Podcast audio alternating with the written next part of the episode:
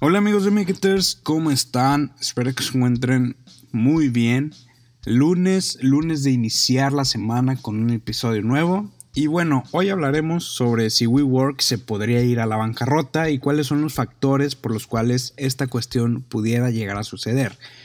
Pero bueno, para quien no sepa, WeWork es una empresa que ofrece espacios de trabajo y oficinas privadas. Además, nos vende todo este tema de crear comunidad gracias a los espacios abiertos y a los eventos que realiza donde emprendedores, freelancers o directivos de empresas pueden llegar a crear relaciones.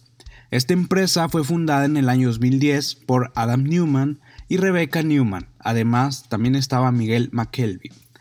El modelo de negocio de WeWork consiste en rentar o comprar edificios en diferentes partes del mundo, transformarlos por dentro y convertirlos en espacio de trabajo. A México llegó en el año 2016 y los primeros espacios se comercializaron en la capital del país. WeWork pertenece a We Company, la cual es una empresa que cuenta también con WeGrow, que se encarga de la educación de los niños. Además, cuenta con WeLive, la cual ofrece espacios de co-living. Actualmente WeWork arrienda espacios y oficinas en más de 500 ubicaciones en 29 países y hasta hace un par de semanas tenía una valoración de 47 mil millones de dólares. La gran valoración, que en mi opinión estuvo muy inflada, fue porque SoftBank, su principal inversor, le estuvo inyectando dinero. Pero más adelante nos estaremos eh, dando cuenta de todo lo que había escondido y el hecho del motivo por el cual WeWork eh, pues pudiera ir a la bancarrota, además de que tenía más deudas que ganancias. Todo esto es impresionante como diría Sage. Muy bien amigos, una vez que aprendimos quién es WeWork, ya pasaremos al tema central del episodio de hoy. ¿Cómo es que se especula que una de las startups más valiosas de Estados Unidos pudiera llegar a declararse en bancarrota? De haber pasado a una evaluación de 47 mil millones de dólares a tan solo 10 mil millones de dólares. Y bueno, y es que pararse frente a personas, inversionistas, periodistas y demás gente del medio a hablar sobre un sueño de crear comunidad y resolver problemas a las personas podría sonar como una tarea difícil, pero para Newman era un trabajo de construir un mito, ese mito llamado WeWork. Newman, un líder visionario, estaba frente a quienes ya no querían visionarios. Le tocó nadar en los estragos de Teranos y Uber. Pero bueno, ¿qué tienen que ver estas dos empresas aquí? Y si no las conocen, bueno, Teranos era una compañía de análisis de sangre que implosionó bajo acusaciones de fraude. Su CEO fue Elizabeth Holmes, mejor conocida como la mujer que estafó a Silicon Valley. ¿Cómo? Lo hizo con pura labia y pura visión. Vendió puro humo, por eso tengan cuidado sobre las personas a quienes siguen. Uber, pero Uber ¿qué tiene que ver con todo esto? Y bueno, es que sus acciones han tenido una tendencia a la baja desde que salió a la bolsa. De acuerdo con Bloomberg, dos horas después de la apertura del mercado, la compañía marcó su primer precio por 42 dólares, un 6.7% menos de los 45 dólares fijados por la empresa. Y bueno, también todo este hecho de vende humos tuvo que ver que en un artículo de Business Insider se hablaba sobre trucos contables. Pero qué fuerte, o sea, que qué fuerte que nosotros veamos una compañía sólida o bien tengamos la percepción de que Uber es esa compañía sólida. Sin embargo, también se habla de pérdidas que su inversor ha tenido que soportar. Pero bueno, regresando con Newman, el problema fue que se topó con inversionistas cansados de escuchar los vendehumos. Estuvo probablemente en el lugar correcto, pero en el tiempo equivocado. Tampoco dejemos de lado la vida excéntrica de Newman. ¿Excéntrica por qué? Pues bueno, en los últimos años, según este reporte de Business Insider, Newman adquirió al menos 5 casas, una de ellas valuada en 10.5 millones de dólares. En 2017 gastó 35 millones de dólares para adquirir 4 departamentos en un mismo edificio en la ciudad de Nueva York. También compró un avión de 60 millones de dólares para WeWork y voló alrededor del mundo a países como Londres, Panamá, República Dominicana, Tokio, Hong Kong, Hawái, entre algunos otros lugares. Como spoiler, los sucesores de Newman ya están trabajando para vender este avión. Y esto me recuerda al gobierno de México que supuestamente debe vender el avión. En fin, más adelante seguiremos hablando de todos sus despilfarros. Pero ¿qué más pasó? Y es que todos estos problemas que traía arrastrando WeWork, por los cuales se dice que puede llegar a la bancarrota, pues fueron descubiertos ya que eh, la empresa optó por realizar una oferta pública inicial, una OPI, y esto es ni nada más ni nada menos que la venta de acciones a inversores por primera vez. ¿ok? Aquí es cuando una empresa pasa de ser privada a ser pública para obtener otra fuente de recaudación de fondos para seguir operando. Y bueno, para ponerlos un poco en contexto sobre qué es esto de la oferta pública inicial, hay que entender muy bien sobre cuándo se puede hacer esta cuestión. Y bueno, una empresa puede llegar a tener como tres momentos clave.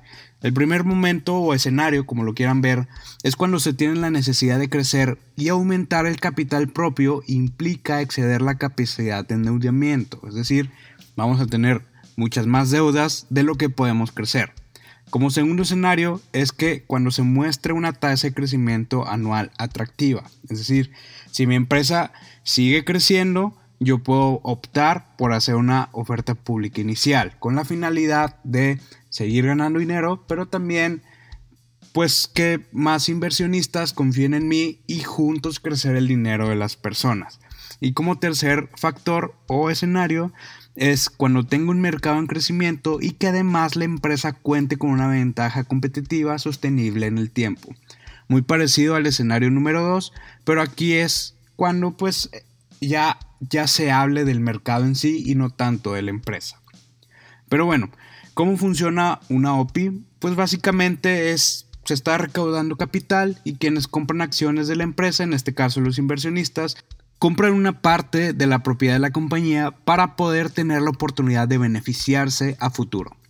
Y es que esto suena muy bien, casi como un paraíso, pero antes de lanzar la venta pública, es decir, antes de salir a la bolsa, se deben de cumplir ciertos criterios. El primero es que se realiza una investigación a la empresa y el segundo es que se debe de convencer a los inversionistas de participar. Una vez que se logra pasar por todo este proceso, pues ya puede salir una empresa, eh, ya puede salir a la bolsa. Pero bueno, ¿cómo es que todas las personas o inversionistas se enteraron de este desastre? Y es que una vez que se realizó la investigación a la empresa y sus libros contables comenzaron a ser públicos, se dieron cuenta de todo este desastre que había dentro de WeWork. Básicamente un historial de pérdidas. Esto incluso cuando los ingresos de la compañía se duplicaron. Además, la empresa no explicó cómo es que sería rentable en el futuro y pues obviamente esto genera pues muchos riesgos e incertidumbre por parte de los inversores. Pero ¿qué más pasó con Newman? Ya mencioné todos los gastos que tenía este personaje, pero otra cosa que no mencioné es que también había pedido préstamos personales de la compañía para poder financiar esa lujosa vida. También lo que algunos portales mencionan como alarmante es que Newman compró los derechos del nombre de We. Y WeWork, cuando quiso cambiar su nombre a We Company, tuvo que pagar 5.9 millones de dólares para poder obtener la licencia y así utilizar ese nombre. También utilizaba el dinero de la compañía para financiar otras empresas de surf, navegación acuática y una empresa que fabrica albercas que crean olas de surf. What the fuck, man, what the fuck. Por eso los inversionistas, pues obviamente les entró todo este miedo y todo este pánico. Con todo eso y más, la evaluación de WeWork pasó de 47 mil millones de dólares, pero este valor cayó a finales de septiembre a solamente 10 mil millones de dólares. Pero actualmente, ¿qué está pasando? Obviamente que para poder intentar salir a la bolsa, ya que este proceso pues, fue aplazado, y darle confianza a los inversionistas, los miembros de la junta de la compañía le pidieron a Newman que renunciara, lo cual sucedió. Su esposa también dejó su cargo en WeGrow y pues esto implica que están renovando a los ejecutivos que llegaban las riendas de WeWork. Algunos analistas económicos mencionan que si WeWork sigue como hasta el mes de septiembre, se tendrá que declarar en quiebra y tras este escenario SoftBank quedaría como su principal inversor y si decidiera no volver a hacerlo, es decir, no volver a inyectar capital, pues los gastos de operación se comerían el negocio, por lo que terminaría siendo un capítulo 11 en la ley federal de quiebras de Estados Unidos. Recordemos a Forever 21, es decir, tendrán que cerrar ubicaciones y despedir personal para reducir costos y que WeWork pueda seguir operando. También es importante destacar que Fitch Ratings degradó la clasificación de WeWork gracias al aplazamiento para salir a la bolsa y a la destitución de su CEO Adam Newman. Y bueno amigos, puras tragedias en WeWork. Y bueno, hace un par de días también vi una nota del financiero donde menciona que WeWork ya se está preparando para despedir empleados. Esto lo veo pues más que nada como patadas de ahogados es ese intento desesperado para seguir manteniendo una compañía rentable y que por fin le dé la confianza a los inversionistas. Obviamente este tema de, de despedir empleados es parte de reducir los costos de operación que actualmente tienen. Y bueno, así es como está hasta el momento toda esta novela financiera entre WeWork, SoftBank y demás involucrados. La realidad es que el concepto de WeWork no es malo, Sinceramente tiene necesidades de emprendedores o startups que la rapidez del mercado va demandando. Recordemos que vivimos en una era sumamente rápida y que las cosas revolucionan constantemente y cada vez lo hacen más rápido. Y que si no te mueves te estás quedando estancado y te comerán los demás. Hasta aquí el episodio de hoy, espero que les haya parecido interesante.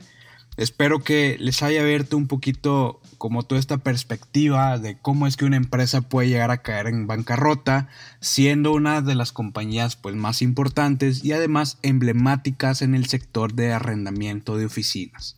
Y bueno amigos, todo esto que acabo de mencionarles en el episodio de hoy lo consulté en distintas fuentes de información. Principalmente usé Business Insider y The Economist. Si ustedes quieren informarse más o seguirle la huella a lo que va a suceder con WeWork, les recomiendo estarse al pendiente de estos medios que generalmente empiezan a compartir todo este tipo de noticias. Y pues bueno, estaría interesante ver cómo termina todo esto una vez que Newman ya no pertenece a WeWork. Y bueno, espero que les haya parecido interesante todo esto. Eh, no olviden suscribirse en Spotify y escucharme en Apple Podcast. Hasta luego, muchas gracias.